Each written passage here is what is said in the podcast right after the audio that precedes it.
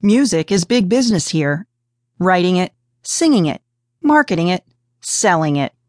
Even the practice of medicine in this city of music is catered to the god music. Famous musicians have their vocal cords tuned here. Now, I'm not complaining. I love music. I have my iPod and CD holder stocked full of my favorites. I have spent a pretty penny on tickets to see Paul McCartney three times. But I also work with a population who enjoys music differently than I do. I see what a dichotomy this city of music is for those who do not hear with their ears, but with their eyes. The home of the great Johnny Cash is not the home to the great Mindy and Theron. In this city of music, deafness is a tragedy in need of a remedy.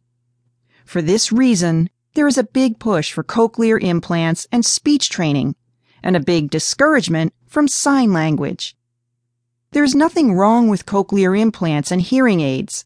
They are a miracle of technology they are assistive technology that has made a world of difference for so many. But they are not necessarily the miracle cure that many in the hearing world imagine them to be. Conversations with deaf adults can shed light on the deaf perspective. Experience with a cochlear implant simulator can also be quite informative about what the deaf experience. Accommodations are still needed, keeping eye contact with those who have cochlear implants and hearing aids is important. Often those with assistive technology enjoy rap music most because of the strong beat and rhythm, which is least affected by the difference in sound through technology.